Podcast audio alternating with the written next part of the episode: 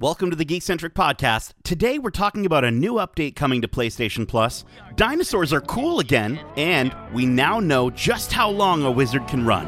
All this and everything else that happened this week in Geek.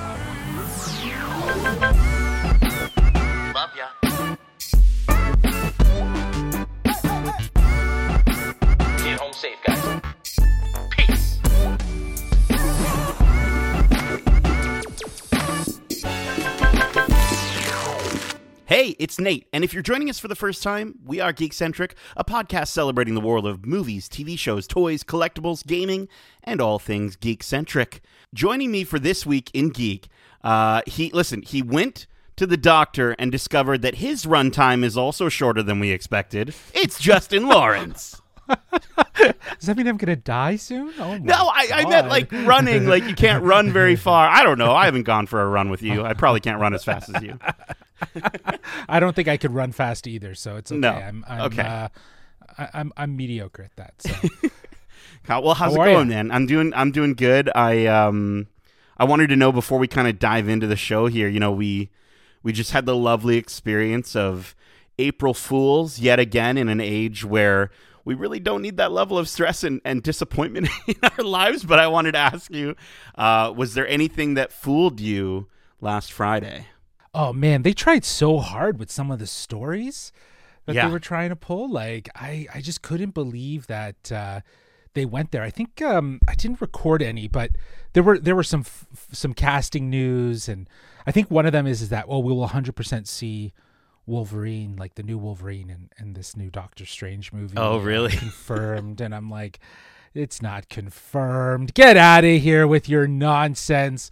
Um, but yeah, they, they went they went wild on April 1st. They took liberty of that. I, I saw you even you even had fun with that as well. Oh yeah, absolutely. I posted uh, a little a little joke that I might already have been watching, uh, the multiverse.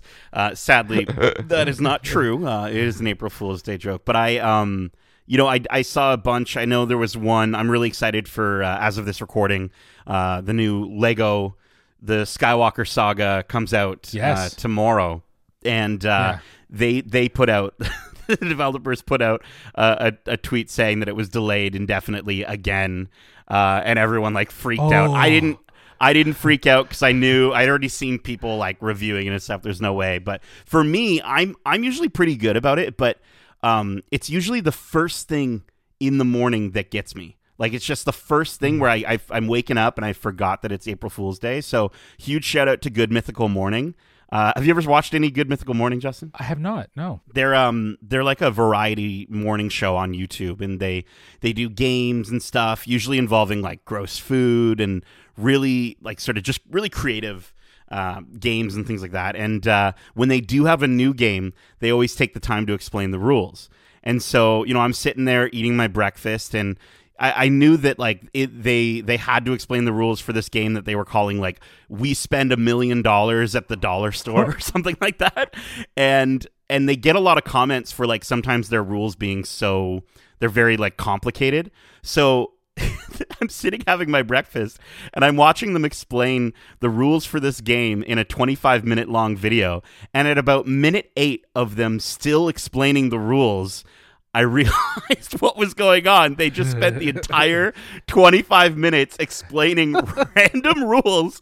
It's honestly so incredible. I encourage anyone listening to go check out the the April 1st episode of, of Good Mythical Morning because they just they knocked it out of the park. And I just had to like so- stop halfway through my breakfast and I was like, these mother like how they got me. They got me. Um, That's good. Yeah, man. That's Yeah. great. uh, but you know what? As as much as there was a lot of uh, fake news, uh, there was also some real news that I think we should uh, dig into. It's all about the details.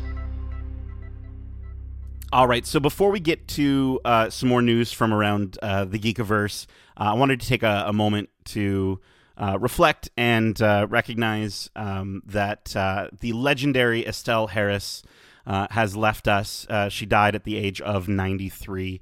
Um, I've got a report here from Matt Grobar of Deadline, who writes uh, Estelle Harris, who played George Costanza's mother, uh, Estelle, on the iconic NBC sitcom Seinfeld, died Saturday evening of natural causes in Palm Desert, California, just weeks before her 94th birthday. Uh, in a quote, her son said, It is with great remorse and sadness to announce that Estelle Harris has passed on this evening at 6.25 p.m.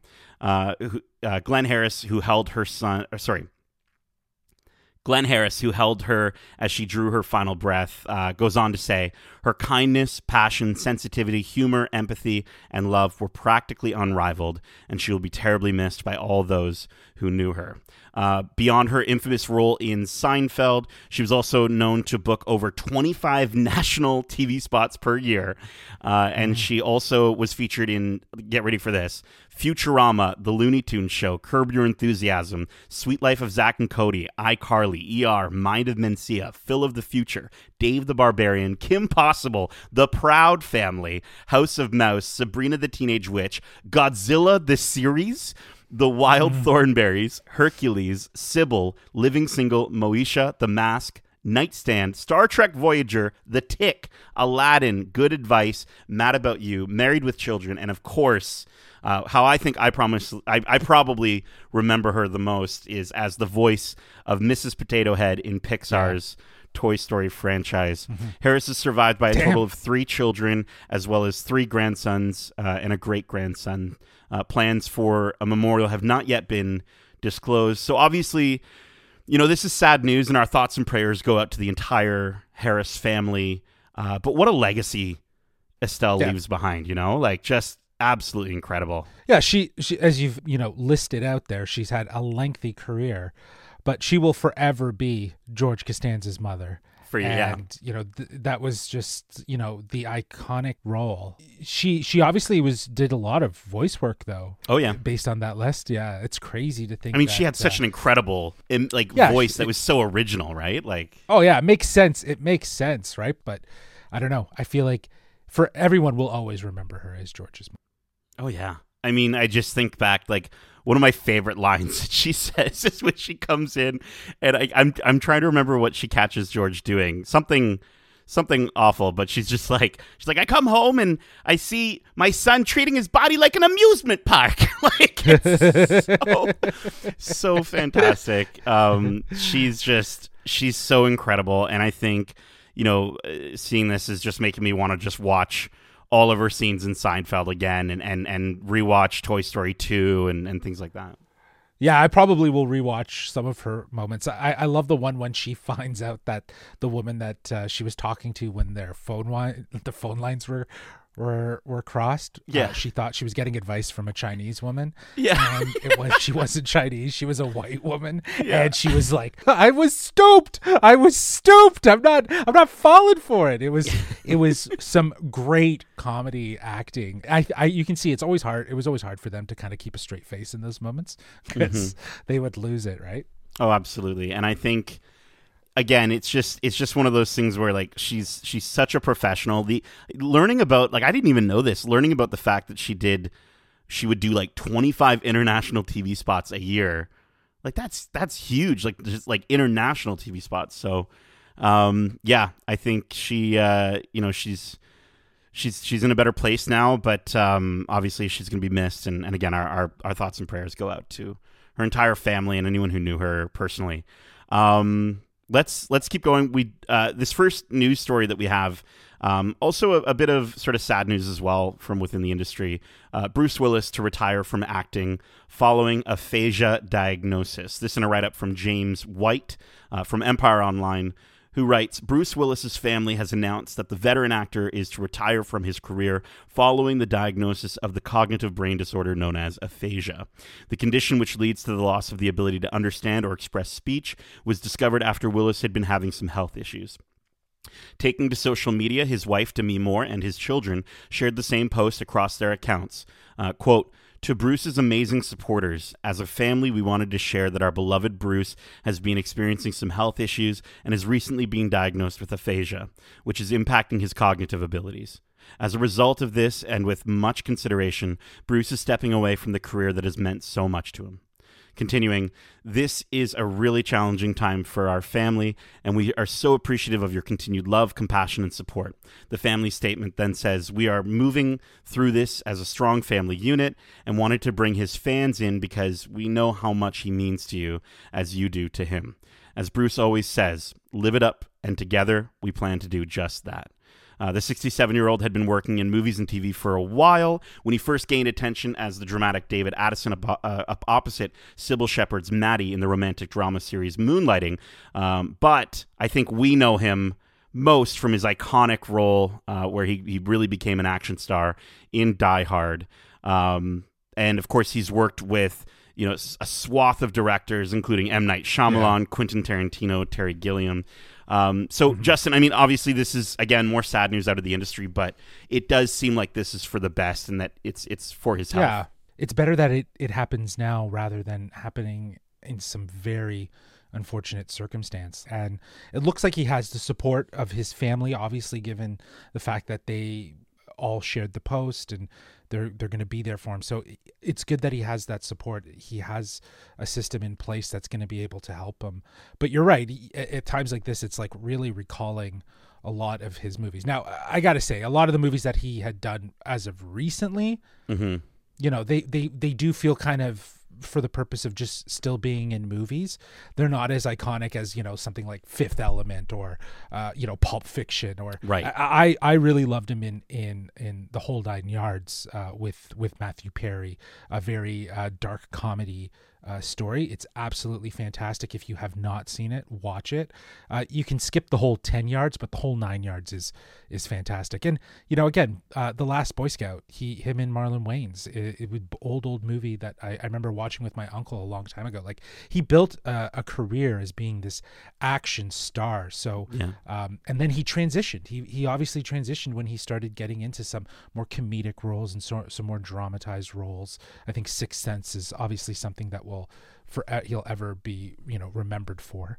Uh, yeah, him and Haley Joel Osment and Haley Joel Osment actually put out a tweet as well, a really heartfelt tweet, uh, kind of acknowledging. Um, I think it was a tweet, but he made a statement just acknowledging, uh, you know, what Bruce Willis did for him at that young age uh, when they were so working so closely together. So yeah, I mean, I'm, I mean, I'll admit that I, you know, aside from some of the movies you already mentioned, as well as like movies like Unbreakable, um, and oh, like yeah. Sin City, um, I've, I've not. I've not seen, you know, every single movie that he's been in. I haven't even seen every single Die Hard that he's been oh, in. for I've, sure, I've, yeah. You know, but I will yeah. say he again, this is another situation where you look you look at his IMDb and you're just scrolling and scrolling and scrolling. The man worked, uh, and yeah. and. and he, he, he was he was an actor. He was invested. He was yeah. invested in his, his his practice, and he he did a really good job. So yeah, you know, they're not all winners. You know, some of them are going to be stinkers, but you know, he he was committed to his practice. Yeah, very cool. Yeah, I mean, I think his my favorite role was him in Rugrats Go Wild as the voice of Spike. Uh, no, I'm just kidding. um, but yes, uh, to to obviously to the entire family, um, we wish you all the best. And I'm, I'm I think you know I like the aspect that that they're going to just kind of um, just spend more time together. You know what I mean? I think that's that's the best thing that you can do when whenever this sort of thing hits you is to just be with your family uh, and the people that care about you and love you most, as opposed to continuing to work and you know he's he's left behind uh, an, an, an incredible legacy as an actor. It's you know we'll just have to wait and see kind of what he does outside of the the yeah. acting space. So, um, yeah. Okay, let's let's keep on moving on here to our next news story. Um, PlayStation officially announces all new PlayStation Plus subscription with multiple tiers and retro games. Uh, this news brought to us by Joe Skrebels at IGN, who reports Sony has finally revealed its Xbox Game Pass competitor in an all new PlayStation Plus that brings together the existing PS Plus and PS Now into a three tier subscription service that includes up to 700 games and access to retro games at the top tier. It'll be open uh, for some markets in June and roll out worldwide regionally after that. Uh, after months of reports and even longer being speculated about, Sony uh, finally revealed the new service uh, as of today, uh, as of the writing of this article. and it consists of three tiers PlayStation Plus Essential, PlayStation Plus Extra, and PlayStation Plus Premium. Uh, I'm glad they didn't do PlayStation Plus Plus. Uh, as part of the move, PS Now will be closed down uh, with members migrated to the premium tier with no change to prices at launch. Uh, so I'm going to kind of give you a breakdown, Justin, of these three tiers. So so stick with me on this one. Okay. So, PlayStation Plus Essential is the same PlayStation Plus service that currently exists. No changes to current pricing. It includes, again, the two monthly downloadable games, discounts, uh, saved game cloud storage, and online multiplayer for most games. So that's that's PlayStation essential. Um, but then we've get we've got PlayStation Plus Extra, which is the medium tier. This tier includes all the same benefits as Essential, uh, and adds a catalog of around 400 PS4 and PS5 games that can be downloaded at any time mm. while you're a member. Uh, obviously, mm. most of those will be PS4 games because there's not a ton of PS5 games already out. Uh, it includes no. first party and third party games, but no new exclusives will launch into the service. Uh, this is obviously a little bit different than Xbox Game Pass, where all first party yeah. titles released by Microsoft are on that service at launch. So um, it'll be interesting to see where that goes. Um, PlayStation Plus Extra is going to cost $14.99 monthly. $39.99 quarterly and $90, $99.99 yearly uh, with no Canadian prices announced at this time. So that's just American pricing. And then lastly, we've got PlayStation Plus Premium, which includes everything from essentials and extras, uh, as well as it adds 340 extra games to the catalog, including PS1, yeah. PS2, and PSP games for streaming and downloading. PS3 games will also be available, but only to stream. Streaming can be hmm. carried out on a PS4, PS5, and PC. Uh, and premium members will also receive limited time trials of some games. In the US, that service will cost $17.99, $49.99, uh, $17.99 a month, $49.99 quarterly, and $119.99 yearly. Again, with no Canadian prices announced, you'd have to assume it'll be similar. But Justin, is this a good enough value here? Do you think you want to subscribe to this new PS Plus in June, or are you going to stick with what you have?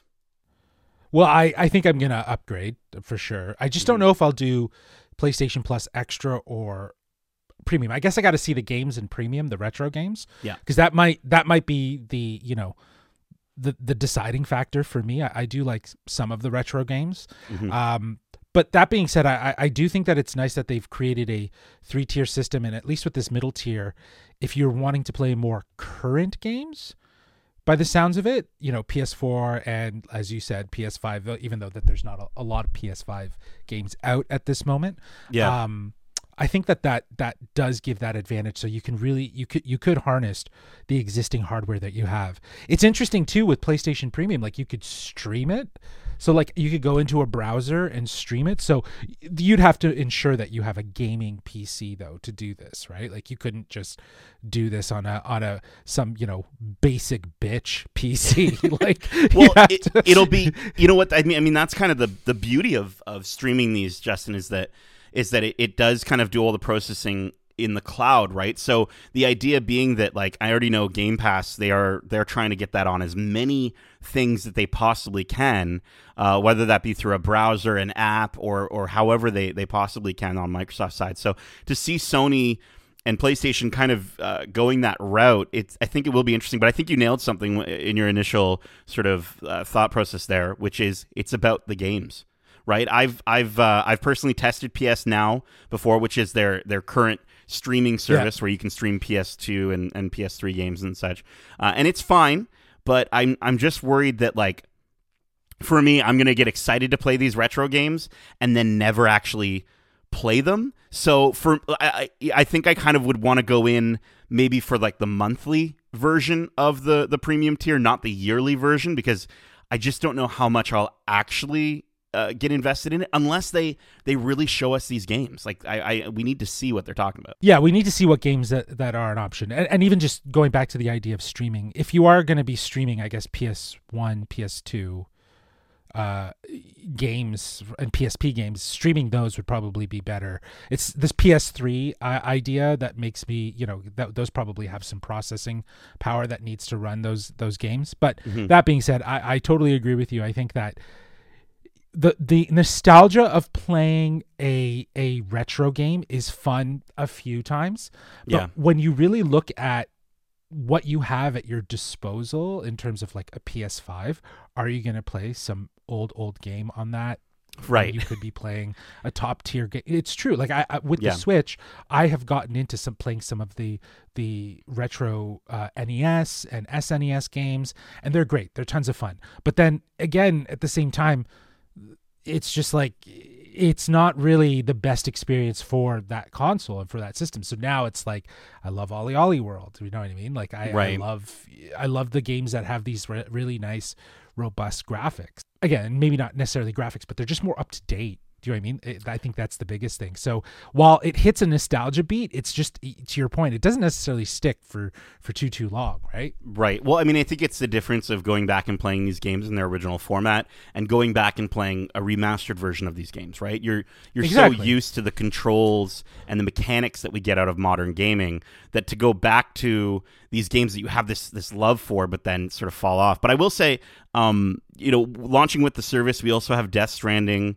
uh, God of War, Marvel's Spider-Man, uh, Miles Morales, Mortal Kombat 11, and Returnal, which I actually haven't even dived into or bought Returnal yet. So I'm kind of excited for for that aspect as well. And it does sound like you know the idea of sort of building out a PS5, uh, even if it's just third party at, at a later time, sort of library similar to Game Pass. I think PS4 is really going to potentially be the strongest draw um, if they can manage to keep a, a you know a huge roster uh, of those games because I know there's still a lot of PS4 games that people would play and, and want to play. So it'll be interesting to see.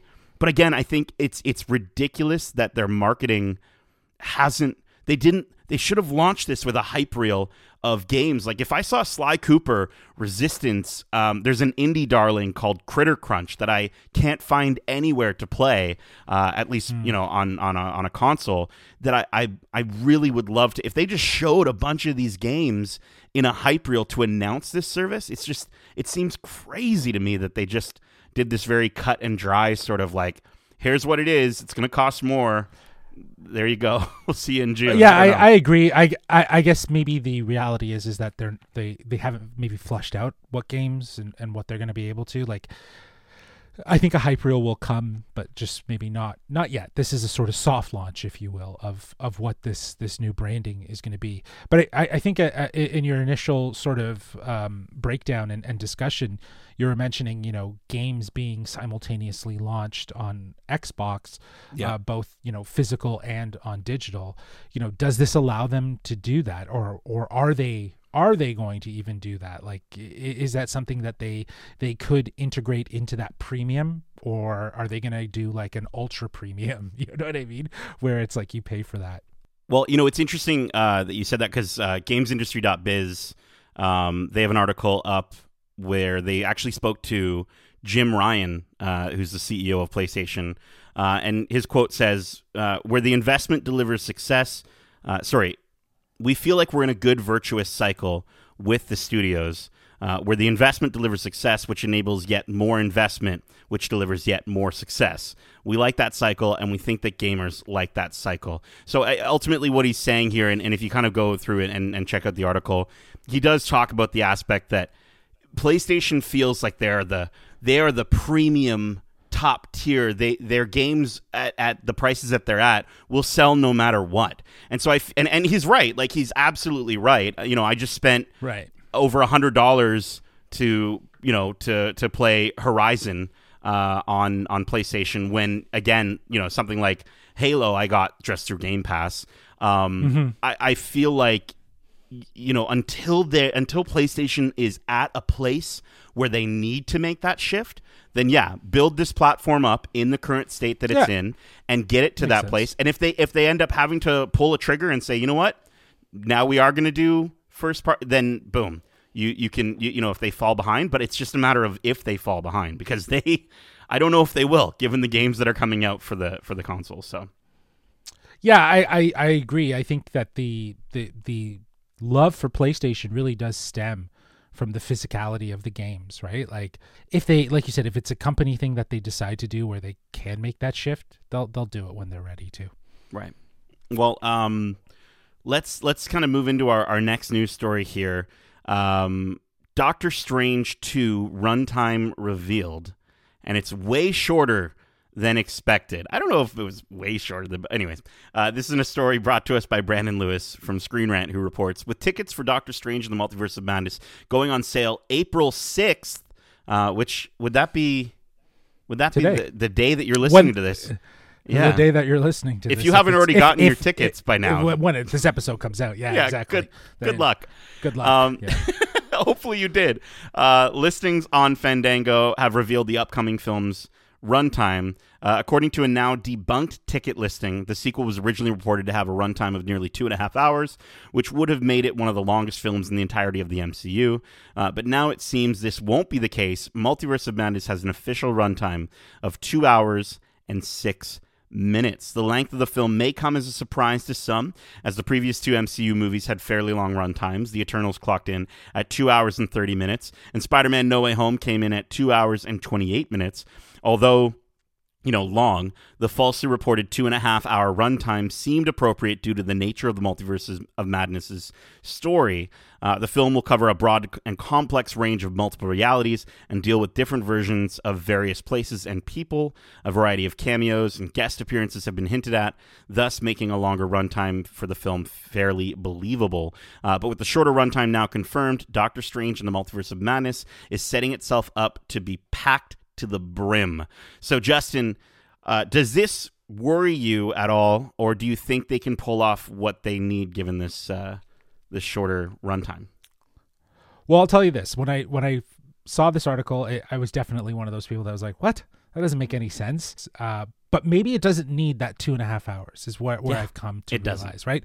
I, I, because the reality is, is that like you know, s- if this picks up right after Spider Man, then Spider Man's done all the groundwork. Yeah. Uh, we just get into conflict number two, and you know, and maybe what this movie is really meant to do is really be a a, a grand introduction into the concept of the multiverse with key characters uh, sort of in that in that section of of of the MCU kind of what that looks like. So I'm I'm interested to see why. I I don't think that it's been cut like people are flying off the handle here thinking that it's you know oh it means the movie is gonna suffer i'm like i don't know it just it might just i i that i never really got off the off top of my my head i was just like that's crazy though that it's a lot shorter than anticipated as you said Yeah, I think it's you you nailed it. The the the groundwork has been laid. Stick with me here. I think this might sound silly, but even the aspect of traversing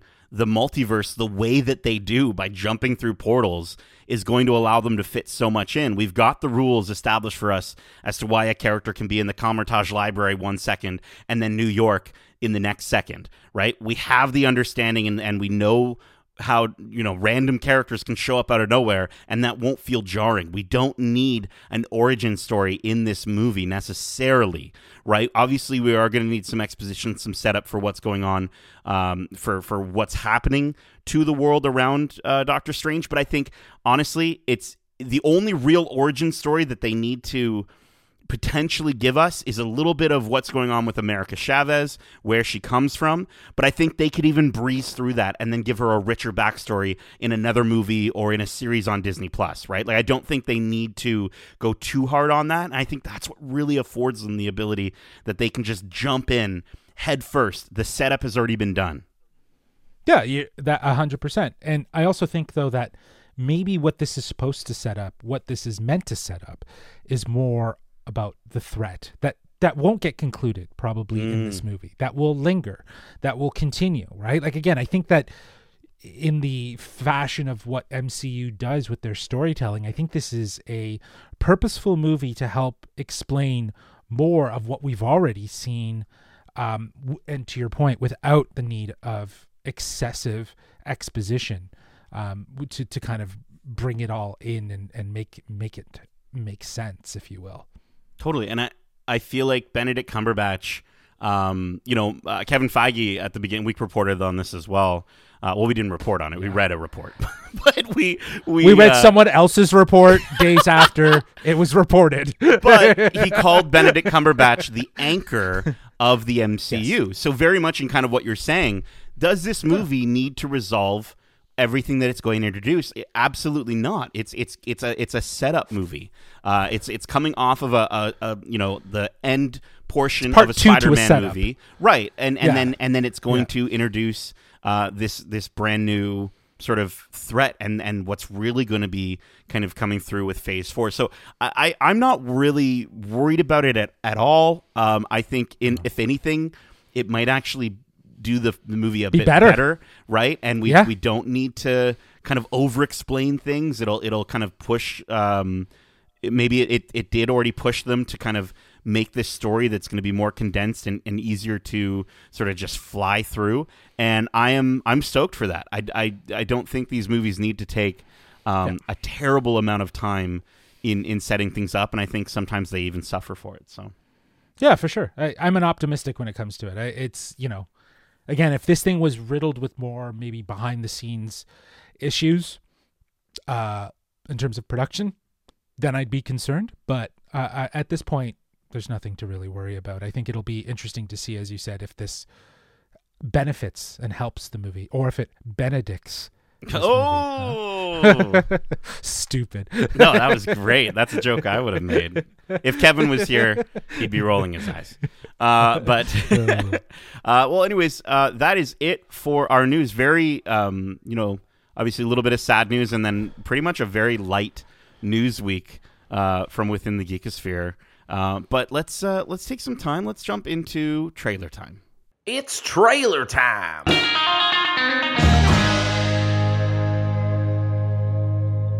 All right, so our first trailer uh, is uh, one that we actually wanted to cover a little while ago, but of course the Oscars got in the way and, and just slapped it uh, slapped the opportunity out of our our face. Uh, but I did. Uh, there we go. Um, I did want to talk about it because it does look really funny, and I, I kind of sent it to Justin, and we, we had a good chuckle over it. So uh, this trailer is for "Killing It" uh, from showrunners Dan Goor and Luke Del Tredici. Um, the description reads as follows: A rags to riches sitcom about class and capitalism. Craig Foster is a bank security guard living in Miami and struggling to make ends meet, uh, and has grand plans to become an entrepreneur, but has no way of getting his ideas off the ground. But a chance encounter with Jillian, a down on her luck driver for a ride hailing service, introduces him to the wild world of state sponsored python hunting. And he decides Wow. to go all in and make his American dreams come true. This is starring Craig Robinson, Claudia O'Doherty, Rell Battle, Scott MacArthur, Stephanie Nogueras, Wyatt Walter, and Jet Miller, and is streaming streaming exclusively on Peacock starting April 14th. Justin, what did you think of the trailer for Killing It? Man, this trailer looks so much fun, and the character dynamic between Claudia and Craig, it just Yeah. seems like they're they're going to have such a, a sort of fun back and forth dynamic. So I don't know, like Peacock is really is is really kind of killing it right now with with the content they put out. They have No pun intended. just wrapped. Well, no, the pun is intended. Oh, okay, okay. Um, they they have they have been killing it Mm-hmm. because seriously, like they they just wrapped Bel Air. Yeah. Um, they have uh, Joe versus Carol Mm-hmm. out right now, um, and they have this coming out shortly. So you know, there's some good content that that they're producing for their. Yeah, man. I, I'm I'm a huge Craig Robinson fan. Um, you know, obviously his days in the office as Daryl Philbin, um, or you know Brooklyn Nine Nine as Doug Judy. Um, I just think seeing him lead a show is going to be really, really fun. And Claudia O'Doherty, shout out to her as well. Excellent in. Uh, I just watched her in as Mary Bonnet in Our Flag Means Death. Yeah. um, and Yeah. she is she is hilarious in that as well. Um, so I know she's you know she's going to be again as you said they're going to be a really good dynamic duo and. I love how the, it, she says the line, "I'm tough. Can't you hear my rugged Australian accent?" And she's just so Yeah. like little. And um, man, I'm. I, I also loved uh, the line where he's like, um, his friend's like, "What about Nemo's mom from Finding Nemo? You think she got what was coming to her?" and Craig's like, "We don't know Nemo's mom before the movie started." Like, I just I think it's going to be a lot of fun, and uh, and I'm really looking forward to it as well. Definitely check out the trailer. Um, the whole aspect of like python hunting is It's hilarious. It's, so- hilarious. and it's and it's a cool like that's a niche. That was a niche like '90s that they would call I think uh, creature features, if if I'm not mistaken. Having snakes and large animals like Right. featured in movies. Yeah. there was that gimmick. So in the trailer, you'll see at the end that obvious CGI'd massive python Yeah. snake and you know what I mean like I don't know if they're ever going to get that big that looks like it could probably be a dream sequence if anything because it's just Potentially. it's a massive but uh, yeah, and I, I, I just like the idea that she's she's in a ride. She does a ride service uh, driver, and and you know I think that aspect as well because it, it really plays off that comedic idea of like when you sit in a ride share you know car and an Uber right, and you're just like. Please don't talk to me. Please don't talk to me. Please don't talk to me. Right? And she's just like, I'm not one of those lame drivers who doesn't talk to you.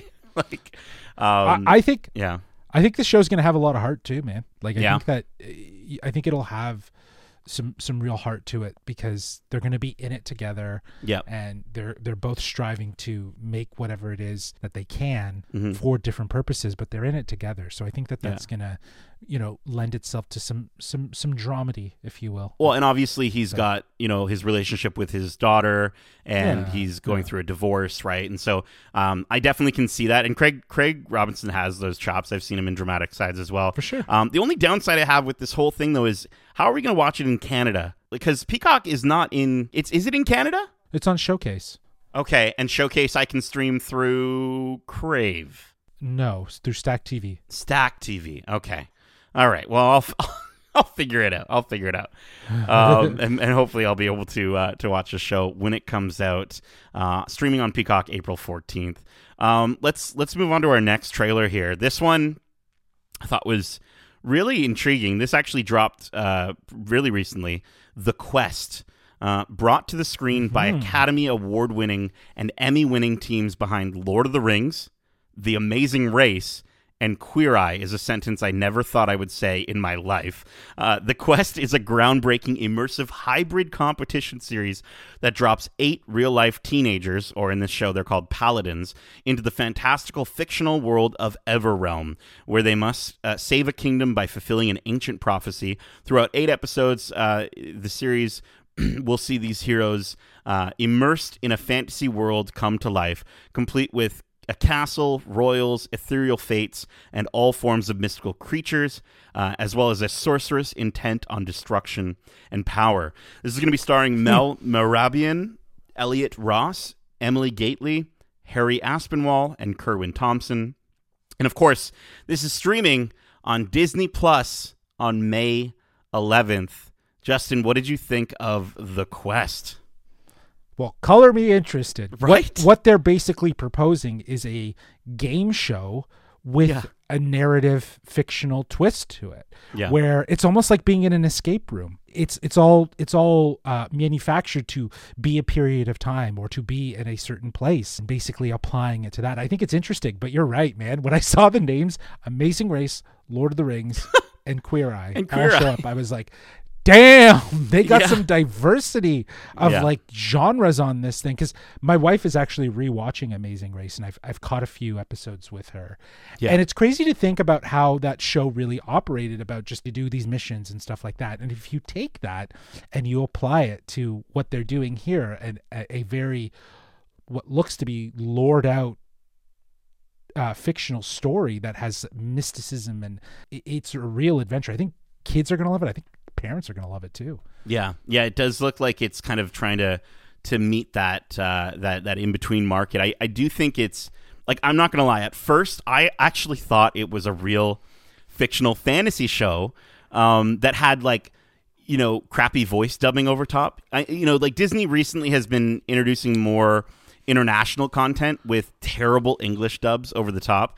Uh, and these kids kept like they kept covering their mouths in certain moments at the beginning of the trailer, and like the camera kept cutting away from them during the trailer. So like I legit thought this was one of those films, and I wasn't too intrigued. But then the moment you sort of realize, no, no, no, no, no, this is a reality show.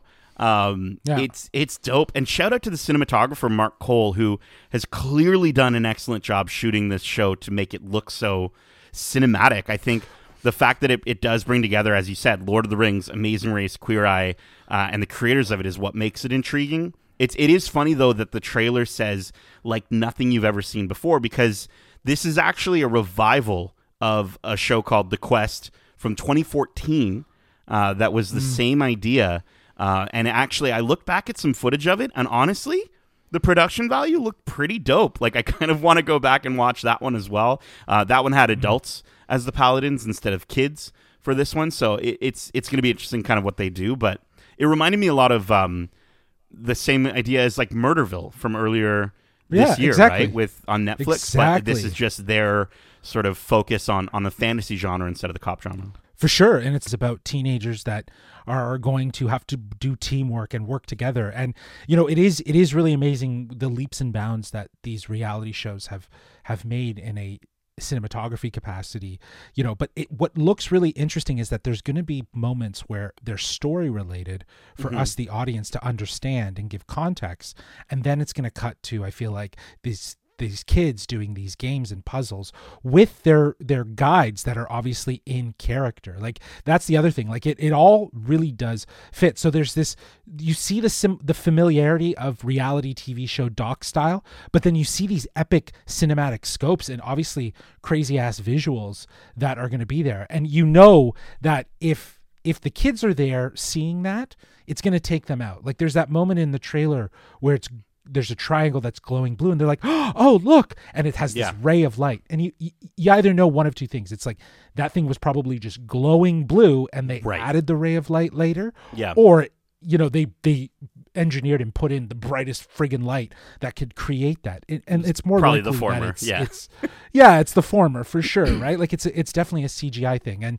it, it looks like they're going to help tell the story i'm very interested in this I, I think i'll actually check this out to see how it how it all pans out Yeah, I think I'll check out the the first episode. I think from the idea of the storyline though, it is going to be interesting to see if they it'll I feel like it's going to be rather light. You know what I mean? I feel like it's going to be not like sort of something where you're like, "Oh, I got to find out what happens next week." You, the the thing that'll c- get you to come back is the will my team will my favorite person make it through uh, the entire way? Will my team win, or will my you know? So we'll have to uh, we'll have to wait and see. Uh, that's again May 11th on Disney Plus, uh, eight episode series, and uh, yeah, I'm definitely gonna check it out. I, I don't know if we'll if we'll get a chance to review it or what that's gonna look like, but uh, we'll have to wait and see. But Justin, I I need I need to bring up this final trailer here. This is something that I am so freaking excited for. Prehistoric Planet from the executive producer Jon Favreau and the producers of Planet Earth.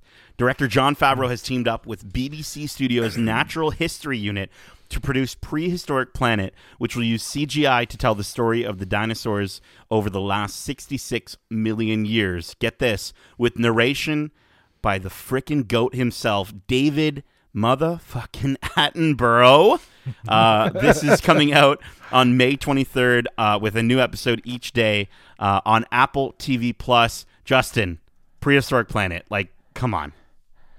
dude it looks like it, it it basically looks like as it's you pitched it you know planet earth but with dinosaurs.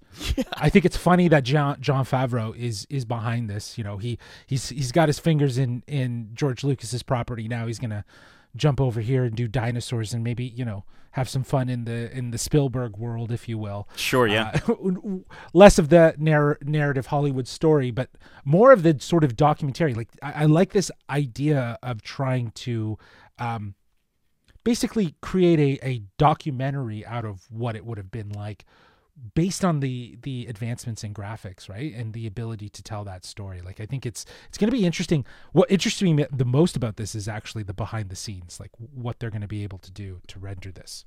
Yeah, well, I mean, they are using the exact same tech. Uh, looking at a few articles here, they are going to be using the exact same tech as Favreau used for The Jungle Book and for the live action Lion King movies. So um, it is going to be really interesting to see. And uh, it is kind of cool to also note that, like, not only do these have the updated technology, but they're also uh, incorporating the latest findings from paleontologists Of the dinosaurs, So it's yeah. right. So it's going to be stuff that is is very recently discovered, which I think is what makes it super exciting for people that have been maybe uh, fans of dinosaurs for a long time. I know for myself, like, dude, I was obsessed with dinosaurs growing up, and we would get these documentaries even then, but when I was watching them in the early 2000s, the CGI was always at a place that never lived up to like the environments that they shot them in. So to see the Right. qu- like the quality of this production from you know of, of what they're doing to have you know David Attenborough himself narrate the entire thing. And dude, did you, did you see who's doing the Did you see who's doing the music? Ludwig? No. Guess again. Come John on. Williams? No. No, no. I mean that would be pretty cool on. too. But he just won an Oscar. Zimmer? Hans, Zimmer? mother flipping Zimmer, dude. Hans Zimmer Oh, That's crazy. is doing the music for this documentary dinosaur show, and I am just I'm so I'm so elated by it. You have to check out this trailer if you haven't already. Um, again, watching this on Apple TV Plus in full 4K HDR on an OLED, dude. Let's go. Let's go. I'm so Um, ready. Yeah, it looks great. I'll definitely, I'll definitely be checking it out and maybe showing my nephew. Hopefully, he'll he'll he'll be like shocked. He'll Yeah. think they're real. Yeah, you. Well, I, I would. I would. I mean, again, I think it's. It's it's it's just so cool to see how far the technology's come. I, I think back to the movie Dinosaur, uh, which is one of my favorite, very sort of underrated uh, Disney movies. But um, honestly, it's it's like one of those documentaries grew up and met me in my life where I'm at now, and I'm just I'm so it's such a I'm so stoked. I'm it's such a gift. Look forward to us talking a little bit more about this in the future. Uh, but that is it for trailer time. Um, we're gonna we, we're gonna come to the end of the show here. We're going a little longer than normal, but uh, um, you know we just had so much to say. Uh, and so, before we kind of wrap things up, Justin, let's uh, let's quickly shout out some what ya, what you been watching, what you been uh, reading, what you been doing, what you what ya.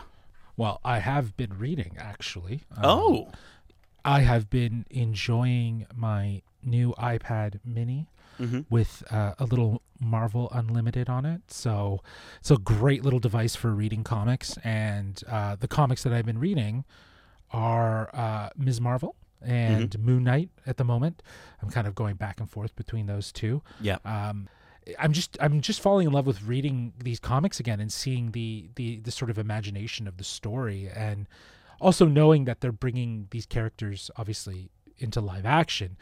You can't help but obviously draw some of the parallels of of what maybe could be going on and what's going to happen, but you also get to really see how the MCU is so different from these comics and how they are going to treat things uh, differently. The comic universe is its own universe. The cinematic universe, well, is its own universe. So Yeah. it's not about necessarily having it being carbon copy of Right. that. Uh, even just reading Moon Knight and and knowing what's happening, I can see. I, I would I would think that it's it's very clear that that the comic series is more of an inspiration for this Yeah. show rather than it being a direct carbon copy of it. So I, I I'm enjoying this. I'm enjoying that I'm learning another side of of this hero of this character and i'm really excited that i'm getting uh, you know sort of reintroduced to miss marvel i'm only seven issues into that one with with moon knight i've i've crushed about like a good chunk of, of the 2016 run from uh, Jeff Lemire and uh, I think it's uh, Greg Smallwood does does the artwork. Um, the design, the the work of of this comic book series is is so well done. Each each world feels a little different in inside of it. So it's it's a lot of fun to read, and especially when you're experiencing it in in in a digital form. Um, and Miss Marvel, man, I love the artwork in Miss Marvel. Oh, I didn't realize it transitioned at a certain point, and the artwork kind of changed halfway through Yeah. uh, the the the series. But it's it still feels uh, influenced from what came before it. So it's it's a lot of fun to be reading these things, and I don't know. I should be reading more. Uh, honestly, I should probably should be reading more. So Yeah. it's a good thing. absolutely. yeah, man. I I was. Um, I think we we kind of had a very similar inspiration. I'm also reading. Uh, comic books on an iPad Mini as well, uh, and I've uh, I, yeah I jumped into G Willow Wilson's run of Miss Marvel as well from uh, her 2015 to 2019 run, and yeah man like I think the the most impressive thing that I found with a lot of these comics is their readability. The the the way that they flow from from dialogue box to dialogue box. And and one of you know, shout out to the either whether you go with Marvel Unlimited or just their Marvel app, but they have this guided mode that I'm just in love with. because it, it literally so zooms in. Right? Yeah. And it's like I was telling uh, Justin off air, like, you know, there's a moment where a character will be talking about something that they're looking at, and they're they're building it up, and uh, you know, you kind of swipe to the right, and then it zooms out to show you the reveal of that character, which you wouldn't get on a normal comic. Um, but I, I also just love as well, like, kind of getting into to comics that like the, the comic Marvel comic universe, they don't they just have all the liberty to do whatever they want.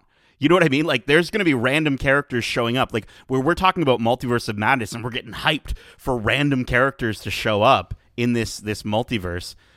Yeah, they don't normal. they don't, it's just normal in comics. They just they show up, "Hey, I'm here. Hi." You know, random uh characters will appear and you're just like, "What?" Like like I, I don't know, man. I, I it's it's it's interesting to see just how many liberties they can take because they don't have to pay an actor. They don't have to, you know, worry about too much in terms of continuity.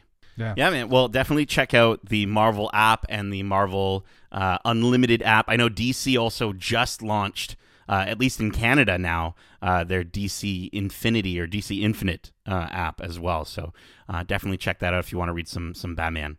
Well, that's it. Um, for, for this week in geek, we hope you enjoyed this week in geek, and if you did, make sure to subscribe to us wherever you like to listen to podcasts. And if you want to write into your show with your thoughts on this week's news or any of the content we cover, uh, well, I'm going to go ahead and I'm going to toss that right on over uh, to the old dinosaur himself, Justin, to let you know how you can reach us. I resent that. I'm still youthful. My back still hurts though. Whatever. Yeah, I, I could have called you a hairy dinosaur if I was being more historically accurate. So. True. True. That is very Yeah. true. Uh, Well, they can reach us at wearegeekcentric at gmail.com. That's wearegeekcentric at gmail.com. Or on Twitter at geekcentricyt or on Instagram at wearegeekcentric. Oh, I guess I should have said feathery. That would have made more sense. Feathery. Yeah. Yeah. Uh, we also have a ton of other great episodes covering the latest in movies, TV shows, and games, including our, spo- our recent spoiler free reviews uh, for Judd Apatow's The Bubble and our spoiler free review for Everything Everywhere All at Once. Uh, which, as of this recording, I still have not seen, uh, but I know Kevin and Justin broke it down and gave their thoughts. Uh, and speaking of everything everywhere all at once, Justin, you actually uh, just a couple hours ago got to sit down for an interview with some pretty cool people. Do you care to share uh, what's coming up? Yeah, dude, they were pretty cool. Yeah, I sat down with uh, Dan Kwan and Daniel Scheinert, better known as Daniels. Uh, they are the directing, writing duo behind Everything Everywhere All Yeah. at Once. Um, yeah, I had a great conversation with them about uh, just sort of the creative process of, of bringing this thing to life.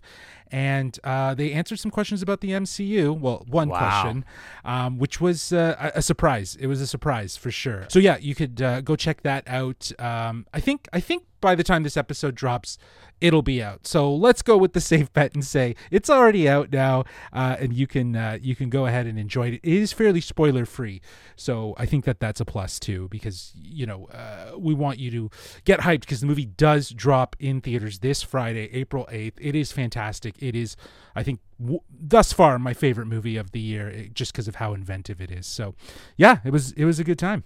Well, it sounds like the perfect thing to listen to maybe on your way back from the theater after seeing Yeah. this movie when it comes out Yeah. uh, for wide See release it. on April 8th. I am so, Yeah. like, I've already got my tickets. I'm so stoked. Uh, I cannot wait. Also, uh, keep in mind, we also have our ongoing weekly watch club.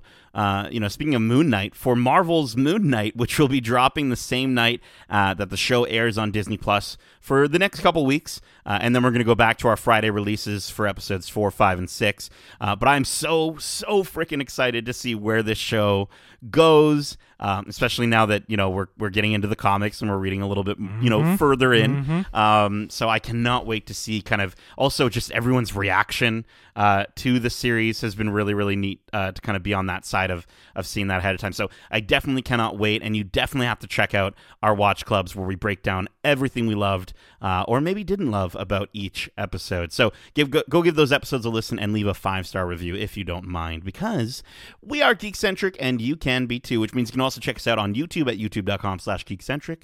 And if you want to tune in live and keep the conversation going while you know watching me do some gaming or opening up some Pokemon cards or just talking crazy stuff about Moon Knight, uh, you can do so over at twitch.tv slash Nate Plays Games. You can also follow me on Instagram at Nate Plays Games. Justin, thank you so much for joining me for today's episode. And as we say, love ya. Peace.